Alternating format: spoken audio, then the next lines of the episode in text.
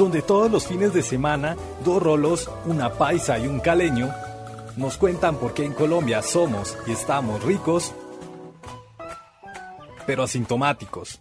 En ricos pero asintomáticos sabemos el papel crucial que juega la educación para el desarrollo de la sociedad. Por esta razón nos unimos al llamado del empresario Mario Hernández, quien nos invita a crear un movimiento nacional para que cada persona ayude directamente a niños y jóvenes que necesiten tablets, computadores o smartphones para estudiar. También quienes sepan de algún niño que los necesite o quien pueda donar pero que no sepa a quién puede escribirnos al DM de ricos pero asintomáticos. Hola, muy buenos días, queridos oyentes, tardes o noches, no importa el momento ni el lugar en el que nos estén escuchando. Bienvenidos a otra sesión más, otra emisión de Ricos pero Asintomáticos. Quien les habla, Víctor Rojas, y empecemos con lo que nos convoca. Andrés, Cristina, Juan, buenos días. ¿Qué tal? ¿Cómo va todo? Bien, bien, ¿cómo estás? Buenos días, Víctor. Bien, por acá todo en orden. Muy buenos días, Víctor. Ah, Cris, Andrés, ¿qué tal? ¿Todo bien? Súper bien. Todos Ah, bueno, excelente muchachos. Tengo una buena noticia para ustedes, para mí también y para todos nuestros oyentes. Sí, ¿cuál es? Cuéntanos. Cuéntanos. Bueno, les cuento que hoy tenemos un invitado muy especial, el asistente de investigación de la Universidad de Antioquia y tuitero David Bautista, un calepaisa, coterráneo de Juan, pero viviendo en la ciudad de Cristina. Tengo entendido que se reporta desde Noruega. Lo felicitamos también. Con David hablaremos acerca del COVID-19, de sus intereses de investigación, que nos platiqueó un poco más de su perfil profesional, a lo que se dedica. Y pues les adelanto que parte de ello es obedece a la formulación de estrategias de inmunomovilización y su desarrollo a nivel práctico. Bienvenido, cuéntanos por favor por encimita, porque ahorita tendrás pues tu espacio para que nos puedas platicar más a fondo de qué se trata todo esto. Em, bueno, nosotros en nuestro laboratorio lo que hacemos básicamente es hacer investigación preclínica. Nosotros investigamos y desarrollamos intervenciones que puedan modular el sistema inmune, porque el sistema inmune enfermo o desbalanceado es, digamos, la causa subyacente de muchísimas enfermedades. Por ejemplo, las enfermedades infecciosas, COVID, la, el cáncer y las enfermedades autoinmunes, incluso las inflamatorias crónicas no transmisibles como la diabetes, la enfermedad cardiovascular, etc. Entonces, eh, nosotros dirigimos nuestras estrategias a poder regular la inflamación descontrolada que ocurre en estas enfermedades por medio de diferentes tipos de intervenciones, por ejemplo, inmunoterapias, vacunas, intervenciones nutricionales, etcétera. O sea que de ahí dependen pues muchas causalidades, ¿no? Que aquejan a, a las personas, por decirlo de alguna manera más coloquial. Uno podría decir que, no sé si soy muy atrevido, pero la mayor cantidad de las enfermedades tiene que ver con el sistema inmune, porque el sistema inmune es un sistema homeostático. Eso quiere decir que él es el encargado de mantener como la regulación y el buen funcionamiento de muchos de los tejidos. Uno creería que, digamos, los sistemas más involucrados en todos los tejidos es el sistema nervioso o el sistema endocrino, y es verdad, pero el sistema inmune eh, tiene la gran particularidad de incluso poder regular el sistema nervioso, poder regular el sistema endocrino que están en todas partes, y también tiene muchas funciones tejido específicas. Por ejemplo, el sistema inmune en la piel, el sistema inmune en el hígado, el sistema inmune en el corazón, el sistema inmune en el tejido adiposo, etcétera. Cuando el sistema inmune en cada uno de estos tejidos está desbalanceado, eh, se empiezan a presentar problemas eh, fisiopatológicos, lo que conlleva enfermedad. Wow, bastante interesante, ya saben, todos nuestros oyentes, en un ratito volvemos con David. David, muchas gracias. Por otro lado, comenzamos pues con lo que nos convoca. Para entrar en materia, en este capítulo tenemos cuatro temas centrales que se han movido en Twitter esta semana. Comenzamos con el análisis del papel de FIJODE en la educación, porque hay quienes dicen que se comporta como un cartel y cuál solución alternativa brinda. También Juan nos contará sobre un ejercicio de productividad que nos plantea la cuenta de Ron Eastwood y luego Cristina nos hará un resumen express de lo que acontece en Medellín con EPM y el alcalde Daniel Quintero. Para finalizar, pues tenemos dos cositas muy importantes. Donde Andrés nos hablará sobre el COMPES y el piso mínimo de protección social. Y ya por último, nuestro plato fuerte, volvemos con nuestro invitado especial sobre COVID-19, vacunas y otros temas relacionados. No siendo más, bienvenidos. Juan, esta semana la cuenta de María José Bernal, Majo la Buena, que no se nos confunda con la otra Majo Petrista, porque pues como todos saben, ella tiene bloqueado a medio Twitter. Ya saben, así es alguna clase de gente. Nos dice, hay que acabar con FECODE. Nadie ha hecho un mayor trabajo de adoctrinamiento de niños en este país. Plaga de comunistas. Cuéntanos, Juan, sobre este tema. ¿Por qué ha estado tan movido? ¿Qué sucede en el fondo? Eh, no, pues en el, fondo está que pues eh, eh, hay un pues, cierto malestar por parte, hay, un cierto malestar con, con FECODE por su comporta, porque pues al fin y al cabo es un sindicato y pues un sindicato es un, o cartel, es un grupo de firmas. Hay que recordar que quienes, quienes eh, ofrecen en el mercado laboral sus servicios no son las empresas, sino que son las personas. Entonces, cuando las personas se aglomeran para pues, presentar un frente unido y así poder hacer presión, eh, en este caso firmas, se denomina eh, cartel. Entonces, por eso también eh, Andrés Sánchez eh, dice, lo he dicho siempre, FECO es el cartel más grande de Colombia y todos los carteles se deben desmantelar. Y pues también eh, pues se, ha, propuesto la alternativa de, de, los vouchers, que básicamente es el dejar de subsidiar la oferta, básicamente que ya el, el Estado no sea el encargado de proveer la, educación, o sea, que, que, no, que no, tenga que hacer toda esa inversión fuerte en infraestructura, pagar nóminas, la falta de movilidad que tienen muchos profesores que incluso genera que como eh, para poder entrar a una plaza, o sea, una plaza es un puesto de profesor, para poder entrar a una plaza tiene que ir, tiene que salir alguien de esa plaza hacia el puesto que usted tenía. Entonces eso genera que en ciertos municipios no exista profesor de inglés porque pues, la, se sabe que si se va para allá, un profesor volver a la ciudad o, o cambiarse es muy difícil porque nadie quiere ese puesto. Entonces, ¿cómo funciona la alternativa de los vouchers? Básicamente es que la gente eh, que, que, los papás tienen una especie de cheque, entre comillas, donde pueden matricular a su hijo donde mejor gusten. Entonces, por ejemplo, si un papá quiere que su hijo tenga un mejor conocimiento matemático, porque por algún motivo le ve o quiere que estudie más matemáticas, entonces se lo puede meter a un colegio de carácter privado que le dé una mejor eh, educación matemática. Lo mismo pasa con, eh, la, con si quiere una educación más en letras o en, no sé, deportes o lo que quieras, más como eso pues da más como igualdad de oportunidades, entre comillas, porque no es donde usted le toca estudiar como pasada, sino que ya es donde, eh, pues donde mejor quiera que era el papá que su hijo estudie.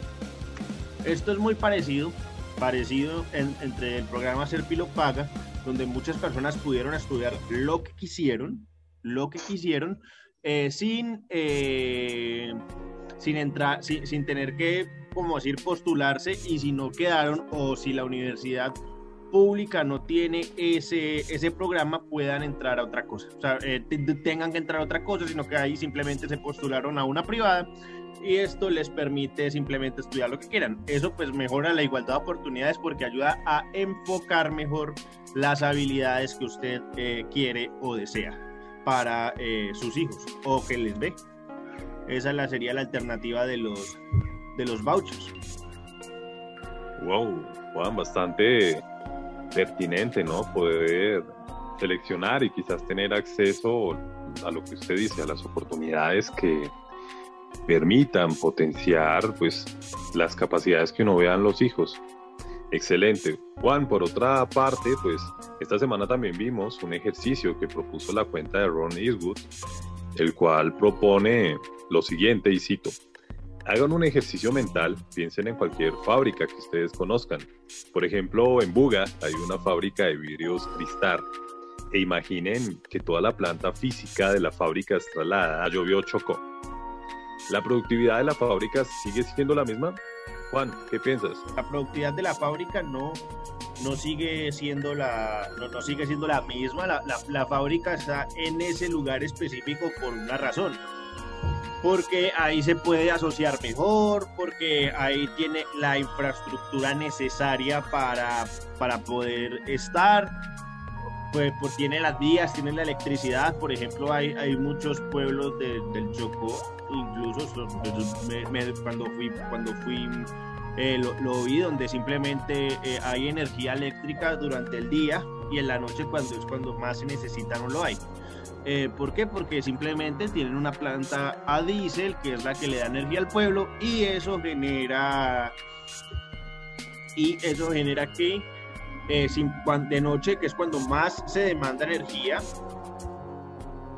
eh, tengan ese, tengan el, se pueden quedar sin, sin abastecimiento, entonces les va a cortar eh, a, las 6 de la tarde, 7 de la noche ya electricidad, entonces ahí pierde una gran cantidad de productividad porque entonces no puede trabajar por la noche o le toca armar su propia planta eléctrica. Además no tiene la infraestructura vial para sacar sus, para sacar sus, su, mercancía, tampoco tiene, que esto también es muy importante, eh, los proveedores cercanos. Es más, y además si usted trasladar a todos los proveedores ahí pegados, tampoco tiene el mercado. Entonces las fábricas están en un punto y la gente se hace en un punto por una razón específica. Porque ahí consideran que van a tener un mejor futuro o un mejor presente que en donde estaban.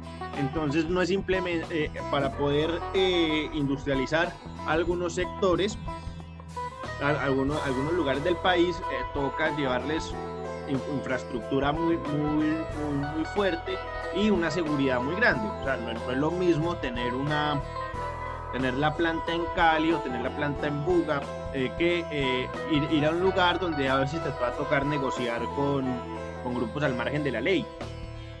Entonces, pues eh, no, no, es tan fácil como decir, ay, sí, vamos y le llevamos todo y ya, no, toca hacer un proceso muy fuerte detrás.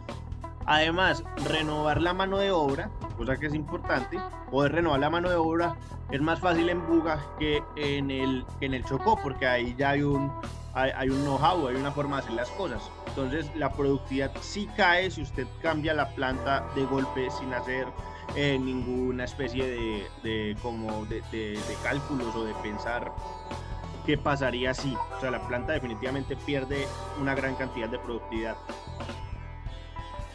Claramente, Juan, en términos de, de macro localización, de micro localización, de cálculos de demanda potencial, de pérdida ineficiente y otros términos, es totalmente entendible. Muchas gracias. Por otro lado, Cristina, esta semana vimos mucha turbulencia con el tema de EPM y el alcalde Quintero. Vimos algunos tweets como el de Sebastián Nora, que dice, ¿cómo así que Quintero calle? Dice que quieren expropiar a empresas públicas de Medellín. De todas las piruetas del alcalde, esta es la más ridícula que logró colar. Y el de Germán Cadavid, quien escribió, Ahora resulta que el problema no fue pretender cambio de objeto de EPM sin la Junta, tratarlos de corruptos, llenarla de politiqueros, echar al gerente y usarla como fortín burocrático. Ya el problema es quién pide cuidar la empresa, refiriéndose a la idea del expresidente Uribe de proponer la intervención de EPM. Cristina, cuéntanos un poco al respecto. Eh, claro que sí, Víctor. Voy a tratar de hacer pues un resumen como de los principales acontecimientos que han ocurrido alrededor del tema de EPE. El, bueno, el segundo tuitero es Hernán, Hernán Cadavid, el que nos, que nos dice esto. Bueno, eh, lo primero pues nos toca devolvernos hasta el momento en que Quintero aún no era alcalde eh, e hizo una promesa de que iba a ser una alianza público-privada para escoger al mejor gerente por medio de una firma cazatalentos. Pero la realidad fue que lo posesionó al señor Álvaro Rendón, quien realmente ayudó a Quintero en el comienzo de su carrera política dentro del Partido Conservador, no se usó firma Cazatalentos. Luego hubo un remesón en el agosto del año 20, que fue cuando el alcalde Quintero anunció la demanda por 9.9 billones a constructores de Hidroituango, sin constar a la Junta. Bueno, esto causó la primera gran crisis institucional y los miembros de la renunciaron en bloque. ¿Esto qué causó? Eh, causó la baja calificación de EPM que bajara a triple B luego otra argucia de Quintero fue que quiso dar a entender que EPM iba hacia la bancarrota, pero una emisión de bonos exitosa hecha antes de la renuncia de la Junta, que fue por 750 de dólares, mostraron que había confianza inversionista. Además, los exmiembros de la Junta Directiva mostraron un informe a la opinión pública en el que se mostraba que el 2019 fue uno de los mejores años de la empresa. Eh, luego ya el 23 de enero de este año lo comenzamos con rumores de renuncia del gerente general, quien apenas llevaba un año en el cargo. Ante estos rumores, Quintero lo que dijo es que eran rumores para desestabilizar. Pero unos pocos días después, el mismo gerente, por medio de una carta, manifestó que Daniel Quintero le pidió la renuncia. El gerente eh, pide que sea justificada, pues él ha hecho bien su trabajo y dice que le incomoda que Quintero, em, pues que lo que realmente le incomoda a Quintero es que se maneje con independencia a EPM y no como una secretaría más. Em, entonces, al no obtener la renuncia, Quintero declara al gerente insubsistente. Eh, insubsistente es como no muy apto para el cargo, que hay otra persona que podría hacerlo mejor. Entonces, frente a esto, el ahora exgerente decide destapar las irregularidades y acusa que a EPM se le quiere dar un uso político por medio de la Secretaría Privada. Eh, esta, la Secretaría Privada es la santanderiana Camila Villamizar, que se dice también que es ficha del expresidente César Gaviria. Eh, además, también acusa a Quintero de entorpecer el desarrollo del proyecto Hidroituango. Esta salida abrupta del gerente y las, las acusaciones que hay en este momento de manejar a EPM sin independencia política hacen que sea posible que se baje más la calificación de EPM y que pase a W más. Eh, por eso se pide a Quintero que debe nombrar un gerente que garantice la autonomía de la empresa y no para pagos de temas políticos. Toda esta turbulencia causada por Daniel Quintero pone en peligro la financiación de EPM, la terminación de Hidroituango y la solidez de la empresa. Por ende, esta semana vimos que el expresidente Álvaro Uribe Vélez pide intervenir intervenir, no expropiar, son dos cosas muy distintas. Entonces él pide intervenir a EPM. Em, también otras, pues como otras cositas para tener en cuenta. Eh, por ejemplo, la semana pasada eh, el alcalde Quintero se reunió en Bogotá con César Gaviria. Eh, Quintero dijo que la reunión fueron 30 minutos, pero en Blue Radio lo desmintieron y realmente la reunión duró dos horas. Eh, cuando se prendieron las alarmas de que Quintero pedía la renuncia al gerente general, eh, la presidenta de la Cámara de Comercio de Medellín lanzó un comunicado en el que decía que la renuncia debía ser técnica y no política. Bueno, eh, lo que se ve pues es que al parecer todos los caminos conducen a que la sacada del gerente se debió a que no se prestó para manejar a EPM como un fortín político. Eh, respecto a la salida del señor Álvaro, eh, Sebastián Nora tuiteó lo siguiente. Eh, Pues Quintero Calle terminó de sacar las garras y a decretazo limpio declaró insubsistente al gerente de EPM, a quien hace días había defendido en medios. Se pasó por la faja a las juntas anteriores y todos los protocolos técnicos que ha atesorado, ha perdón, la compañía por décadas. Mm, bueno, eh, sobre este tema, para, que, para profundizar más, recomiendo el artículo de IFM Noticias, medio en el que yo también publico, eh, sobre lo que sucede en EPM y quiénes están detrás. Eh, este artículo lo vamos a postear en el muro de ricos pero asintomáticos. Ahí les puedo dar pues un spoiler y dice pues que los hilos son movidos desde Bogotá.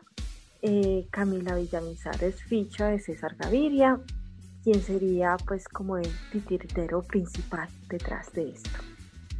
Eh, también recomiendo la columna del profe Luis Guillermo Vélez en la que explica qué es la intervención. Y también este tweet de su autoría que dice, eh, la pérdida del grado de inversión NPM causada por las actuaciones de Quintero ocasiona miles de millones en intereses, gigantesco detrimento patrimonial. Contraloría y Procuraduría que esperan para usar sus facultades de intervención preventiva. Bueno, con esto cierro este tema de EPM. Espero haber dado un poco de claridad a nuestros oyentes. Y ya saben, cualquier duda también nos pueden escribir al DM de ricos pero asintomáticos. Bueno, Cristina, bastante pertinente y profesional la explicación sabemos que pues acá en Colombia lastimosamente y de manera lamentable eh, muchas actuaciones y pues procederes pues tienen que ver con todo lo que compete al conflicto de intereses, al pago de cuotas políticas, al manejo mediático que se le dé. Esperemos por el bien de Medellín que esto llegue a feliz término. Por otra parte, pues, Andrés, nos vas a comentar sobre lo siguiente.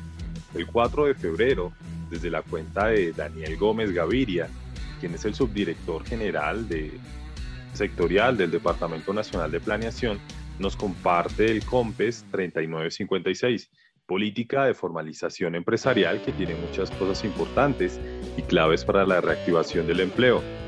También desde la cuenta del representante de la Cámara por el Centro Democrático, Gabriel Vallejo, y desde Libertank, tanque de acción que promueve la libertad económica, nos comunican que recientemente fue aprobado el piso mínimo de protección social, cuyo coautor fue Vallejo. Andrés, ante este COMPES y este piso mínimo de protección social, ¿cómo ayudan a la reactivación económica del país post pandemia? Por favor, coméntanos al respecto. Perfecto, Víctor, eh, colegas desde la mesa y también queridos oyentes. Este, este COMPES, como bien lo dice, 3956, eh, trae unas propuestas bien interesantes, lo estuve repasando. Eh, entre ellas está el mejorar la relación beneficio-costo de la formalidad, es decir, definir estrategias para eh, progresivamente mejorar la, relación beneficio-costo de, formalidad, formalizar las empresas. Eh, recordemos que también según eh, el Doing Business, el informe que realiza cada año el Banco Mundial, pues Colombia ha venido como en un vaivén. Hace un par de años bajó dos, tres puestos, mm, estando en, eh, estando, en, estando en 64 a pasó casi en 69, 70. Mm, otra de las propuestas es reducir la carga regulatoria para las empresas formales. Eh, entre otras propuestas se encuentra el tema de poder diseñar e implementar políticas que ayuden a las empresas registradas a materializar los beneficios potenciales de la formalidad. Eh, son, son como las, las propuestas que se realizan desde el, desde el DNP que básicamente es como por así decirlo, el centro de pensamiento del gobierno. Mm, aumentar la efectividad de las acciones de inspección, vigilancia y control. Mm, también está el mejorar la, la información para tomas de decisiones de política pública, generar más información sobre el universo empresarial en Colombia, dado que pues eh, si, acudimos a si acudimos a textos como, como el libro del economista Camilo Herrera Mora de la consultora Radar, eh, un libro que sacó el que se llama Formalmente Informales, precisamente nos comenta acerca de esta problemática, pues es como una de las recomendaciones que se harían para, para quienes quieran saber más del tema, porque hay una informalidad gigante en Colombia, aún es muy, muy grande, muchas empresas no, no, no están formalizadas o no les interesa formalizarse precisamente por los altos costos que para ellos sigue representando. Eh, me llama la atención también otro punto eh, en el que el DNP se ha destacado eh, recalcándolo y es que menciona también que como propuesta el generar y difundir evidencia sobre el impacto de las políticas públicas implementadas. Esto, esto nos lleva a que realmente haya un, una contabilidad o una llevar la contabilidad, llevar la cuenta y hacer como toda, toda la trazabilidad, hacer toda la, toda la ruta, mirar desde dónde sale la política pública hasta dónde llega, si realmente está funcionando o no está funcionando, me parece bastante interesante. Mm, pasando al tema de la propuesta realizada por los representantes, por el representante Gabriel Vallejo del Centro Democrático y desde el Centro de Pensamiento Libertank, eh, acerca de la, del piso mínimo de protección social, pues es, es una propuesta bastante, bastante interesante. Mm, estuve revisando también otra, otra, otra, otra información y resulta que esto viene a complementar eh, lo que conocemos como BEPS, es decir, eh, viene a complementar lo, eh, lo, que, lo que el gobierno subsidia, que es hasta el 20% del total del ahorro que hacen las personas a través de BEPS. Entonces,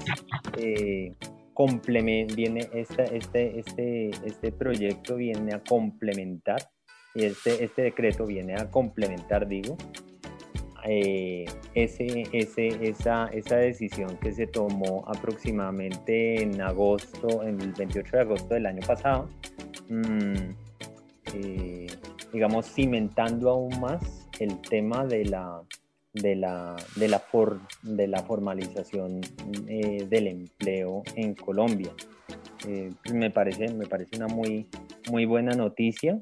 Dejaremos oportunamente también en, el, en, la, en la cuenta de, de ricos pero asintomáticos, pues los, los respectivos enlaces tanto de, de la, la noticia con el, con, con, el piso que también garantizaba, se garantizaba desde el año pasado eh, eh, mediante el Ministerio del Trabajo, la, la, la actualización, digamos, o el complemento que, se hace a través de este decreto promovido por, por el representante Gabriel Vallejo y eh, asimismo el COMPES que nos comparte eh, Daniel Gaviria, del DNP.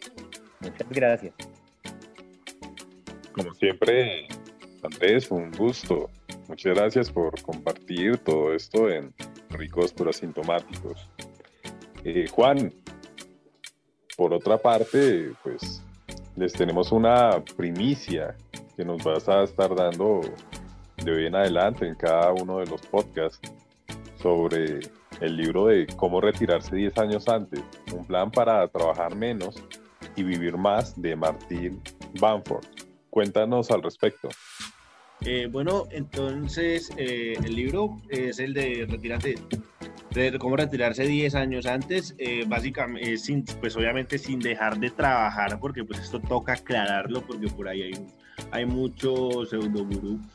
Mm, entonces, la, la, vaina es que voy a tratar de dar como un pequeño tip eh, cada, como cada, cada podcast. Una de las cosas es eh, para, para que usted se quiere jubilar 10 años antes, pues por poner una cosa, porque básicamente hay una, eh, hay, hay, una cosa que se llama el, el, síndrome del esposo jubilado, que sobre todo pasa mucho en Japón, donde, donde parejas de la tercera se separan porque definitivamente no se aguantan, porque pues como toda la vida trabajaron y ahorita ya están en la casa, eh, simplemente no saben qué hacer con sus vidas. Entonces pues también es decir, bueno, yo para qué es que me voy a jubilar. Entonces, una de las cosas es, al comienzo, aparte de eso, también se tiene que entender que hay cosas que definitivamente usted tiene preconcebidas, pero que no cambian. Entonces, por ejemplo, si usted tiene un mal plan de gastos, cuando usted es empleado, si usted se jubila, eso no va a desaparecer. El mal plan de, mal plan de gastos sigue con usted. Eh, también es entender que eh, dentro de eh, su pensión no tiene que ser tremendamente amplia, pues como para decir que usted va a vivir una vida de jubilado, tiene que vivir una buena vida de jubilado, ¿no? Usted simplemente va a, simplemente con su estructura de gastos puede mejorar, puede mejorar eso. puede, puede, puede llevar una muy buena vida de, de jubilado también es eh, entender que usted no va a trabajar toda la vida, el cuerpo también se cansa y se desgasta, entonces va a llegar un punto donde usted necesita tener algo ahorrado para poder vivir el último, el, último plazo de su vida, pues. Eh, y eh, también decir que, que, la, que, la, que, que dejarle que usted adquirió una casa de joven y que esa va a ser su pensión es un riesgo muy alto porque puede pasar cualquier cosa. Entonces, tener el capital, un capital guardado, no tiene que ser mucho, le permite a usted llevar una eh, mejor eh, pensión y una mejor jubilación y puede incluso trabajar menos los últimos años de, su vida. Entonces, eh, les voy a dar cada, ya habiendo dicho esto, les voy a dar cada, cada podcast, les voy a dar un tip de lo que vaya diciendo el, el libro y lo recomiendo, la verdad a mí me gustó mucho, me ayudó a estructurar muchas cosas y definitivamente es, eso, básicamente. Es un muy buen libro que pues recomendado para eh, estructurar mejor sus finanzas personales. Es muy para muecos, o sea, puede ser, eh, lo, puede con una persona que no tenga ni idea de finanzas y lo va a entender. Lo sé porque pues yo lo cogí a los 16 años donde no sabía nada y lo entendí muy bien. Bueno, Juan, excelente eh, recomendación, claro que sí, súper bienvenido en cada emisión del podcast de ricos pero asintomáticos, con todos estos tips que nos van a ayudar a todos. Bueno, muchachos, ¿están listos? Viene nuestro plato fuerte. Qué chévere. Preparados, preparados. ¿Con todo así o quedan tres? Claro que sí. Bueno, Enricos, pero asintomáticos, agradecemos la espera y la paciencia de nuestros oyentes y en este momento pues los vamos a, premiar y a consentir con nuestro primer invitado, David Bautista, que nos va a hablar acerca de su perfil profesional, aparte también sobre las temáticas que competen, todo esto de tema de, de COVID-19. Y no sé ustedes, yo propongo que cada uno de nuestros panelistas pues le haga dos o tres preguntitas a David. David, ¿estás de acuerdo? Sí, muy bien.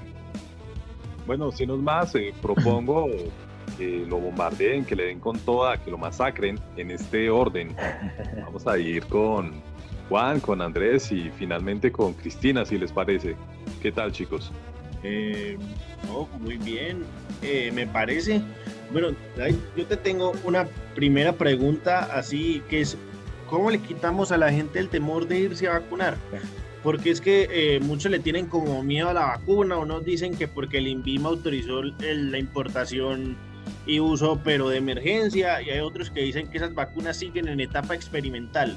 Eh, ¿están, eh, ¿Están aprobadas, no están aprobadas? ¿Cómo, y cómo le quitamos pues, el, el miedo a las personas de irse a vacunar? Mm, bueno, o sea, es cierto que las vacunas todavía siguen en experimentación. Las fases 3 de desarrollo de una vacuna suelen tardar varios años. Es decir, la mayoría de las que iniciaron el año pasado probablemente terminen su fase 3 todavía el próximo año o incluso el siguiente. ¿Por qué es eso? Porque se, porque se debe seguir a la gente que ha sido vacunada, tanto en los dos grupos, excepto el placebo y el control, perdón, el placebo y la vacuna, por más tiempo para estudiar la respuesta inmune a largo plazo, eventos adversos a largo plazo, etc. Esto, digamos, si se desarrollara una vacuna en un momento de no urgencia, pues bueno, el ente puede esperar todo este tiempo para dar la aprobación, pero como estamos en una pandemia y se está pidiendo muchísima gente por día, entonces los entes reguladores exigen unos resultados preliminares que son los de eficacia y seguridad a corto plazo y con eso deben tomar una decisión de si la aprueban para uso de emergencia.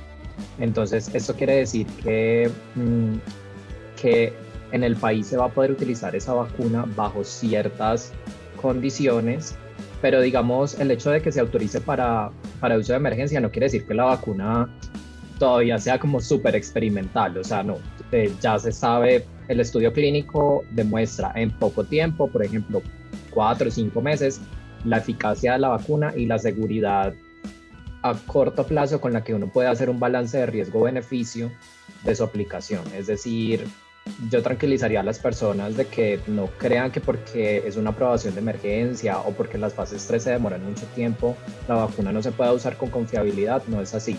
Es decir, las, los resultados preliminares de las fases 3 en los primeros meses ya dan cuenta de la posibilidad de utilizar esta vacuna en esos escenarios de emergencia. Es más, hay algunos países que ya aprobaron full aprobación las vacunas. Nosotros acá en Colombia creo que estamos es por la vía de emergencia, lo cual me parece lo más sensato, pero hay otros países que incluso ya aprobaron completamente ciertas vacunas. Creo, tengo entendido que algunos países de, em, del Medio Oriente y árabes aprobaron algunas vacunas chinas para full, pues full aprobadas y también en Europa han aprobado algunas. Bueno, eh, David, yo quisiera saber algo. Eh, ¿Cuánto tiempo dura la inmunidad de la vacuna? ¿Y hay diferencia en la inmunidad de la vacuna a la inmunidad cuando me dio la enfermedad? Listo. Em, esa es una pregunta muy interesante. Resulta que uno no puede dar una fecha pues, o una duración específica de la inmunidad, primero porque el virus es relativamente nuevo, entonces no puedo decir que se demore 3, 4 años porque todavía no ha pasado, digamos, esa cantidad de tiempo, ¿cierto? Es decir, uno tiene que ser honesto y sensato en decir que cuánto va a durar la, inmunidad causada por la infección o causada por la vacuna, no se sabe, solo se sabe el tiempo que llevamos de estudio de esta inmunidad. Eso es una cosa. Otra cosa es decir que la inmunidad dura X o Y meses. Por ejemplo, hay un paper que ha salido, es muy interesante, muy bueno, que dice que analizaron em, personas infectadas con COVID después de ocho meses de haber tenido COVID y encontraron que a los ocho meses tenían una respuesta de memoria inmunológica muy robusta en muchos parámetros. Entonces, lo que uno puede decir es que se sabe que la mayoría de individuos pueden desarrollar inmunidad al menos por ocho meses. No podemos decir ocho meses o seis meses, no, porque es al menos porque apenas es el tiempo como que llevamos de, estudiarla. Pero, sin embargo, en estos estudios también han hecho como eh, digamos, estimaciones, porque uno puede observar la dinámica de estas células y de estos factores del sistema inmune, cómo decaen, por ejemplo, o cómo aparecen y se robustecen, no solamente en número frecuencia, sino en la calidad de la memoria. Y ellos han hecho estimaciones y se cree que puede ser a mayor plazo, es decir, yo no me atrevería a decir así pues un número tan tajante, pero yo podría decir muchos más meses e incluso algunos años la inmunidad natural. O sea, esos papers han sido sobre la inmunidad natural, es decir, la que uno queda después de haber tenido COVID. Eh, y no solamente es ese paper, hay varios que hablan de la dinámica de los anticuerpos, la dinámica de las células C, la dinámica y calidad de las células B de memoria, que son las que eventualmente vuelven a ser anticuerpos. Entonces, en resumen, uno puede decir, uno no puede dar un número a ciencia cierta, como dura X tiempo, porque todavía no ha pasado el tiempo como para saberlo, pero uno puede decir que mínimo dura entre 6 y 8 meses mínimo, pero que puede ser a mayor plazo. Y otra cosa muy importante para aclarar es que esto es, digamos, un tema poblacional, es decir, uno no puede dar un número y que toda la gente tenga inmunidad, por ejemplo, digamos dos años, que toda la gente entonces vaya a tener inmunidad dos años y que a los dos años y un mes ya uno deje de ser inmune o algo así, no, o sea, eso es, digamos, una distribución en la población, como hay gente que va a desarrollar inmunidad corta, como hay gente que la va a desarrollar a mucho más tiempo, etcétera. O sea, es muy difícil responder con un número específico. Y ahora en cuanto a la inmunidad de la vacuna pasa lo mismo, como las vacunas apenas se han desarrollado y se empezaron a probar en julio del año pasado, pues solamente han pasado, yo no sé, cuatro o cinco meses que llevamos de estudio de estas vacunas, ¿cierto? Ya claro, como dije en la pregunta anterior, eso es suficiente como para justificar su uso. Eh, pero no podríamos decir tampoco cuánto va a durar su inmunidad, ¿no? Pero teniendo en cuenta que las vacunas lo que intentan es como mimetizar la, la inmunidad que genera la inmunidad natural, pero sin que me ocasione la enfermedad, de eso se trata una vacuna. Entonces uno podría decir que es similar, o sea, uno podría inferir que si la infección natural genera esa inmunidad como tan buena, relativamente buena, entonces uno podría pensar que la vacuna también lo va a hacer. Por supuesto, hay un tema ahí de las variantes, ¿cierto? O sea, las nuevas variantes que han empezado a emerger, es probable que algunas de estas variantes evada parcialmente la inmunidad natural. Eso es normal, o sea, los virus evolucionan, ellos no se van a quedar allí, ay sí, ya sacaron una vacuna, me morí, no, o sea, nosotros hemos convivido con miles y millones de patógenos a través de toda nuestra evolución y nuestro sistema inmune y los mecanismos de patogenicidad de estos patógenos, valga la redundancia, han coevolucionado. Entonces, estos procesos de evolución ocasionan que aparezcan estas nuevas variantes. Y obviamente algunas de ellas pueden llegar a ser problemáticas, pero afortunadamente las vacunas que tenemos hasta el momento han demostrado y podrían ser, podrían demostrar ser efectivas contra esas variantes y especialmente en el desenlace de, COVID grave, porque lo que más nos importa es como que las personas vacunadas no se mueran o no lleguen a la UCI. Si pues si la vacuna no es súper eficaz en prevenir pues que me dio el resfriado y eso, pues honestamente eso no es lo que nos debe importar este año pues con esta emergencia. Ok, David, David, y de esas vacunas que han desarrollado hasta hoy, ¿cuál te parece la más, la más óptima? Eso es una pregunta interesante porque es muy difícil de contestarla. Primero porque es como incorrecto compararlas así como hombro a hombro porque los ensayos clínicos se hicieron en diferentes países, con diferentes poblaciones, con diferentes métodos, con diferentes esquemas, con diferentes readouts o outcomes. Entonces es muy difícil yo poder comparar esos porcentajes de eficacia que dan una o la otra. Además, algunas cada ensayo clínico em, como que identifica diferentes outcomes. Para ustedes, ¿qué es la COVID grave? ¿O qué es síntomas moderados? ¿O qué es síntomas leves? ¿O qué es hospitalización? ¿Cómo cada país define qué persona llega a la UCI? Entonces, como todos los ensayos clínicos son tan diversos y tan complejos, es muy difícil compararlos entre sí. Entonces, a mí me parece de plano incorrecto comparar estas eficacias entre las vacunas. Afortunadamente, todas son supremamente eficaces en prevenir COVID grave. Entonces, yo creería que no, así como que yo diga cuál es más óptima que otra, no.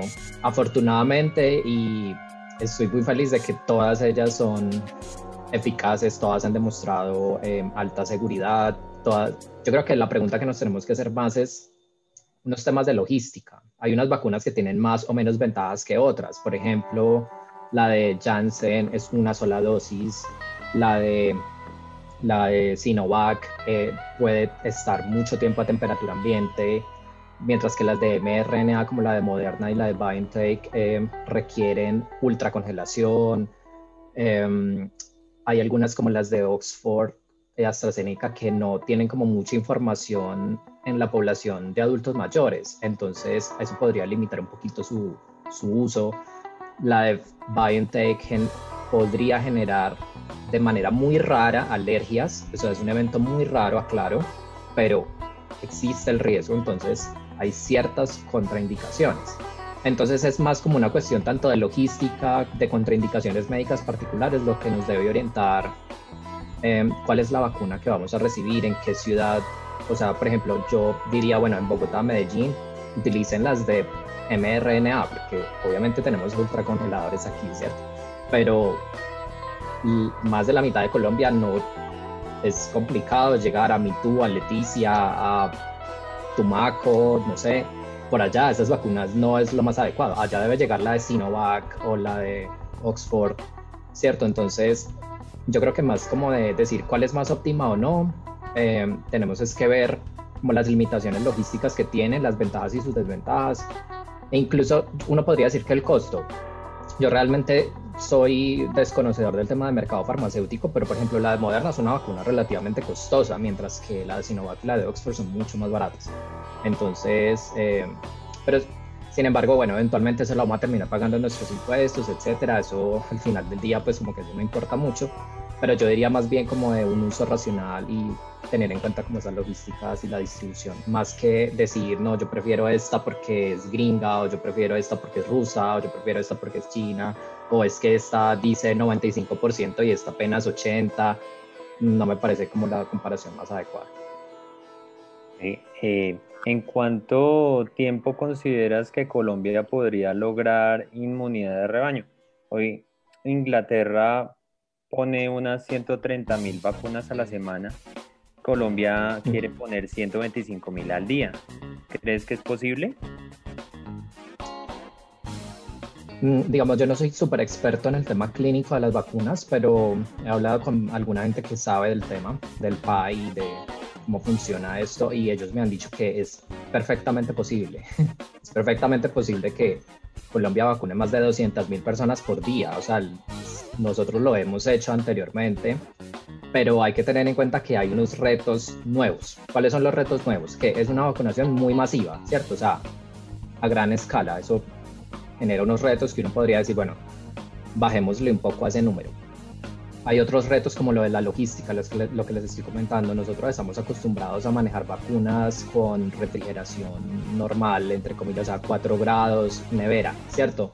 No estamos acostumbrados a manejar eh, congelación y no solamente congelación, ultra congelación. Eso es logísticamente eso. O sea, les cuento que eso no es trivial. Entonces, eso puede llegar a limitar como la velocidad de la vacunación. Yo creo que la o sea, yo creo que es en teoría es posible, pero uno de los grandes limitantes es como mantener un constante supply, o sea, que si nosotros tenemos constantemente vacunas que estamos importando y que nos están llegando, yo creo que es posible.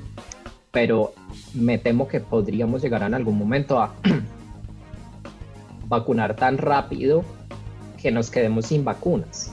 Porque ustedes saben que las empresas han estado incumpliendo con las entregas, es una, una cosa global de, de, digamos, falta de, de vacunas. Eh, estas empresas han dicho, no, ya no va a llegar en tal fecha, sino en esta.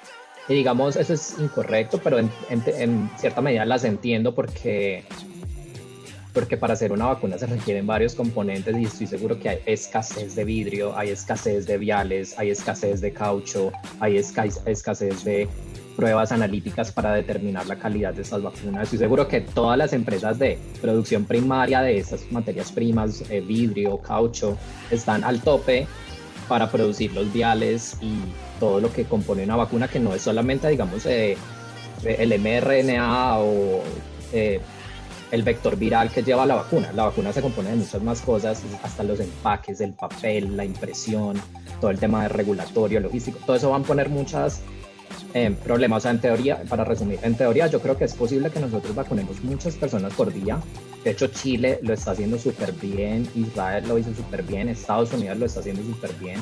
Yo no espero pues que lleguemos a esos niveles, pues son muy tesos, pero, pero confío que el sistema acá en Colombia va a estar, va, va a estar a la altura. Ok, ¿Cómo crees que debería ser el proceso para reactivar los sectores económicos en tiempos de COVID? Perdón, antes de que no termine de contestar otra cosita que tú habías ah, dicho que cuánto tiempo nos podríamos demorar. Eh, yo creo que nos podríamos demorar un año.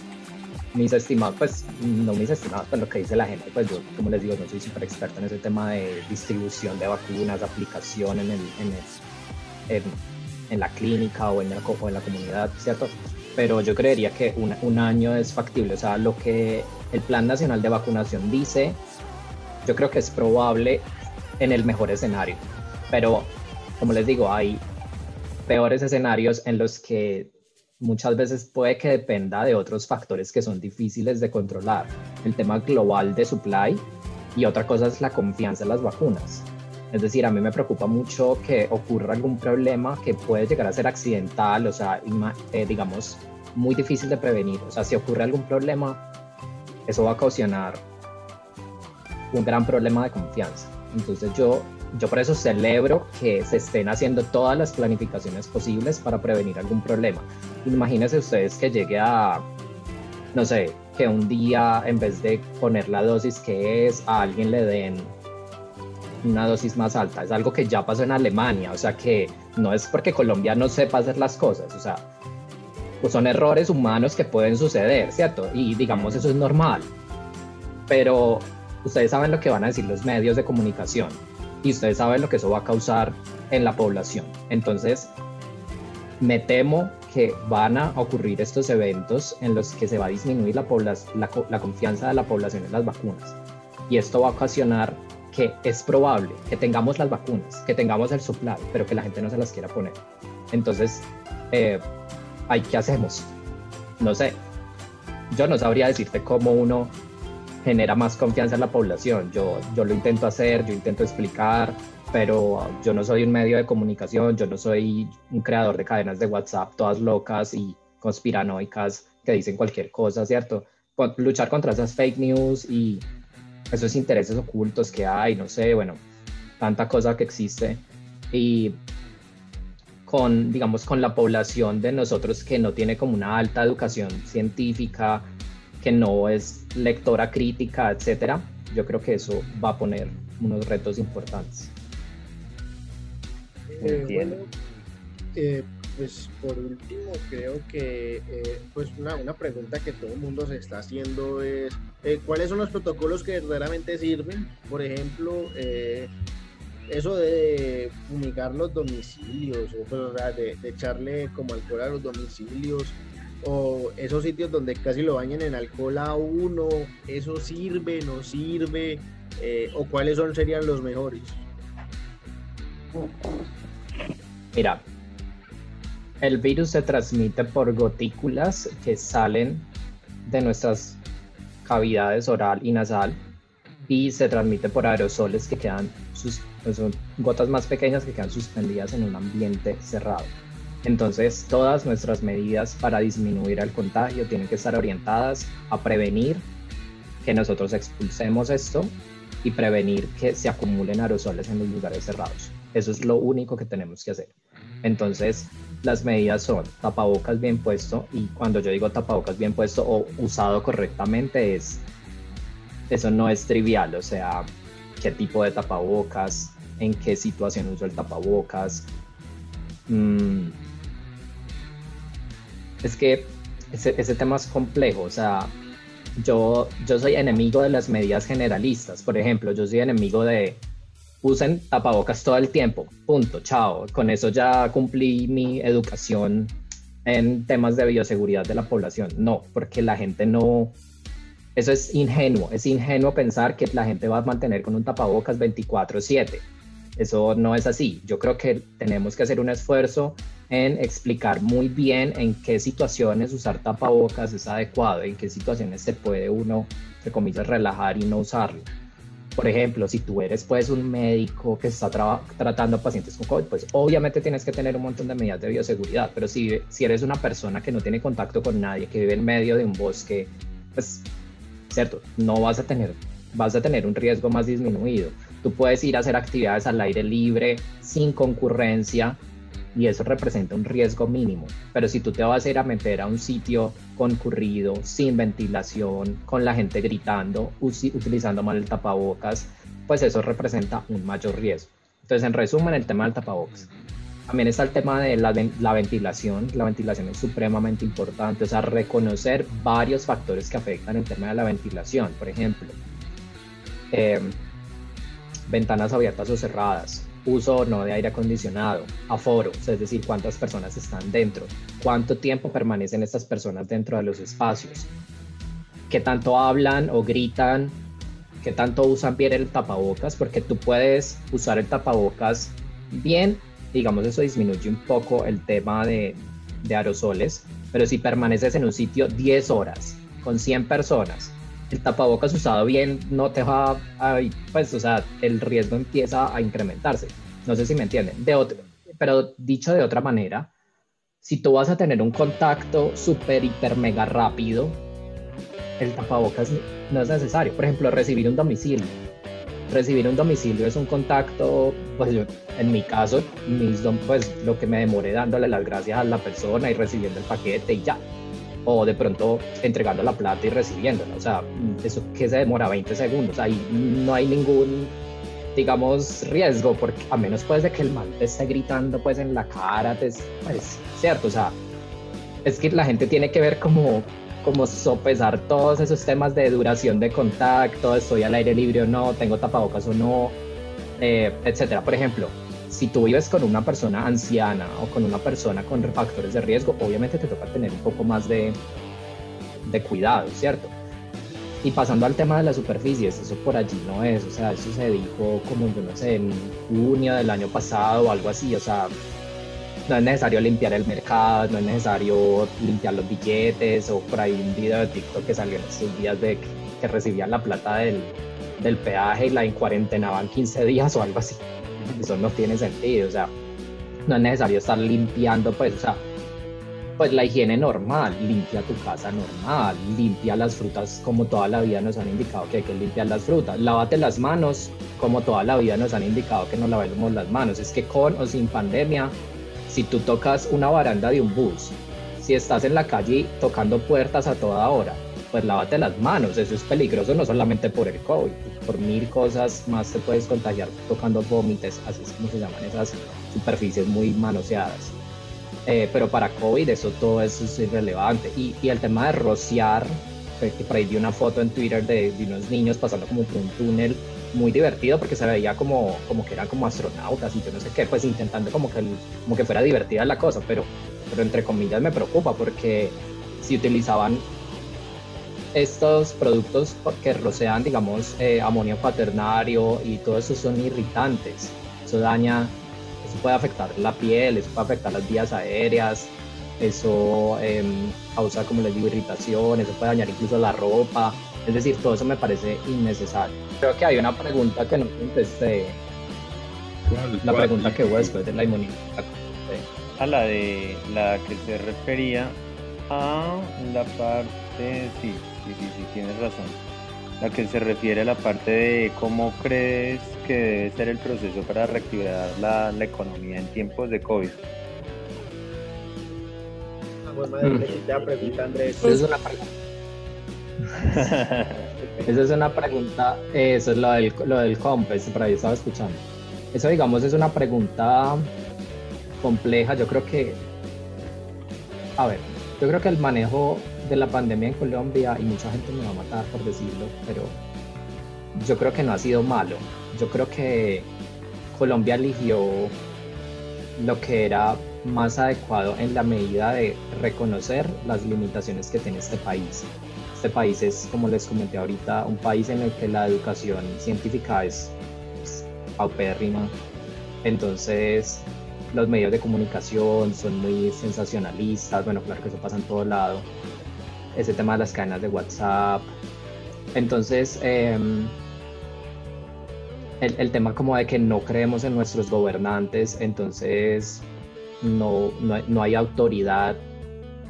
El tema de que los gobernantes tienen sus propias agendas. O sea, Colombia y, y todo ese tema estructural de décadas de problemas en el sistema de salud, etcétera. O sea, todo eso se ha conjugado en que esta pandemia, o sea, es, digamos ingenuo pensar que en dos o tres meses de pandemia vamos a solucionar problemas estructurales de este país. Entonces, yo creo que se seleccionó la, entre comillas, estrategia más adecuada para este país y cuál fue esta estrategia. Esta estrategia y la, el, gobierno la ha dicho muchas veces y de hecho la directora del INS la ha explicado varias veces.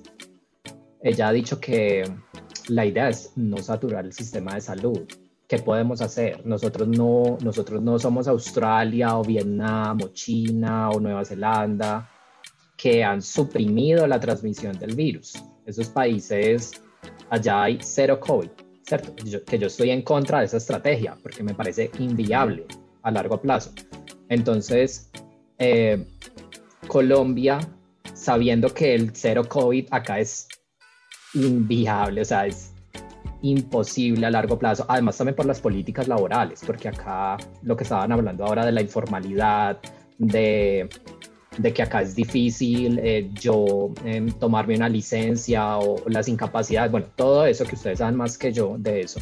Todo ese tema laboral también hace difícil que la gente esté en cuarentenada mucho tiempo, que bueno, ah, bueno, o sea, si, si, si nosotros tuviéramos un país bien hecho o bien ejecutado, porque realmente el país está bien hecho en el papel, pero no está bien ejecutado, nosotros podríamos decir, listo, en cuarentenémonos, cero COVID, contact tracing, eh, las pruebas se hacen un día y al otro día llegan, las EPS funcionan bien, todo el mundo tiene trabajo formal, entonces todo el mundo tiene incapacidad, si te enfermas, Em, todo el mundo vive en una casa en la que tú tienes tu cuarto aparte para hacer tu autoaislamiento, entonces uno puede autoaislar a las personas ancianas que son las más susceptibles, el sistema de salud responde bien, tiene todas las camas de UCI y no solamente tener UCIs, eso es lo de menos, personas que manejen esas UCIs, personal de salud, intensivistas, enfermeras de emergencias, eh, terapeutas respiratorios, todo eso no se va a solucionar en dos o tres meses.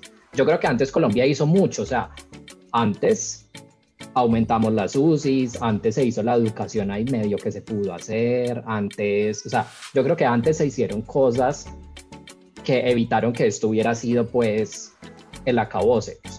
Obviamente ocurrieron eventos muy malucos, o sea, lo de Leticia el año pasado, lo de Barranquilla, eh, lo de Montería y lo que a fin de cuentas terminó pasando en Cali y Bogotá. En Cali y Bogotá están terminando con una mortalidad acumulada por normalizada por población igual que en Barranquilla, igual que en Montería. O sea, terminamos todas las ciudades, vamos a terminar prácticamente lo mismo. ¿Por qué? Porque lo que se intentó hacer es simplemente una mitigación y evitar una saturación del sistema de salud y yo creo que eso se logró en la medida de lo posible se logró evitar la saturación del sistema de salud. Yo sé, la mortalidad de Colombia es altísima. Bueno, y como para resumir entonces la idea, eh, yo creo que se hizo lo que se pudo hacer. Es cierto que se pudieron haber hecho cosas puntuales mejores.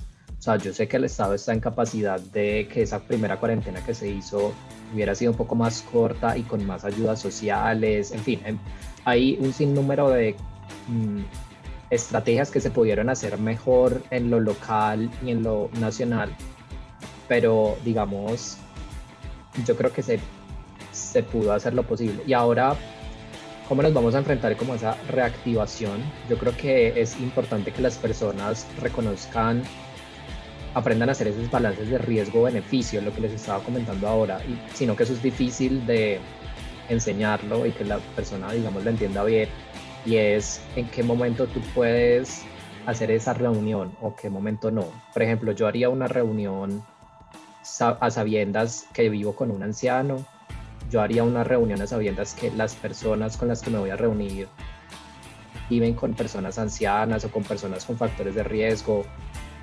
Esa reunión debería pasar en la sala de una casa o al aire libre en un parque.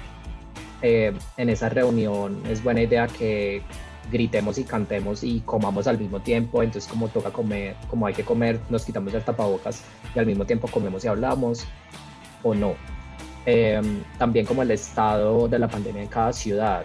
En Montería y en Barranquilla, me van a matar por decirlo también, pero en Montería y en Barranquilla prácticamente ya ellos están en inmunidad de rebaño y eso es la, la, frase tabú, ¿cierto? ¿cierto? Es como, no lo digas, pero hay que aceptar la realidad. La realidad es que Barranquilla y Montería a día de hoy están en inmunidad de rebaño. Entonces, allá pues estoy seguro que allá se reúnen sin tapabocas y no pasa nada.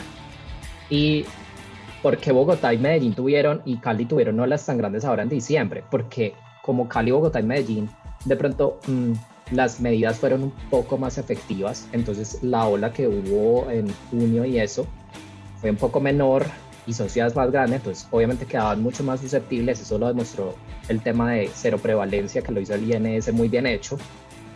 Con esta segunda ola que hubo en diciembre y que estamos viendo ahora eh, con alta mortalidad, o sea, es una, una segunda ola un poco peor que la que hubo el año pasado, yo creo que la cantidad de susceptibles a COVID se ha disminuido. Y yo no es que pues esté invitando pues que ahora salgamos pues como si nada, no.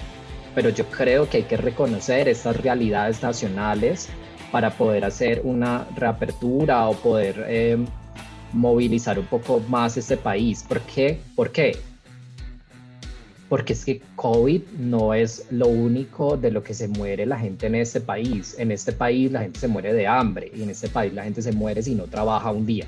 Entonces yo creo que intento, o sea, es que es un tema difícil de explicar y no quiero que me malinterpreten, que me malinterpretan. Eh, hay que reconocer el estado de la pandemia en cada ciudad, hay que reconocer que eso de cero prevalencia o que la inmunidad de rebaño, eso no es un tema estático. La inmunidad de rebaño es un proceso dinámico que puede cambiar en el espacio y en el tiempo. Es decir, que hoy Montería tenga inmunidad de rebaño y allá la gente, digamos, pueda salir un poco más y tener ciertas actividades y reabrir ciertos negocios, por ejemplo, bares, no sé, discotecas, no sé. Eso no, eso no quiere decir que eso es un estado que toda la vida va a pasar. O sea, tenemos que seguir revisando cómo evoluciona la pandemia en todos esos lugares, hacer un tema, ese tema de secuenciamiento y vigilancia genómica es muy importante por el tema de las nuevas variantes. Es cierto que puede haber nuevas variantes que puedan causar un aumento en las reinfecciones.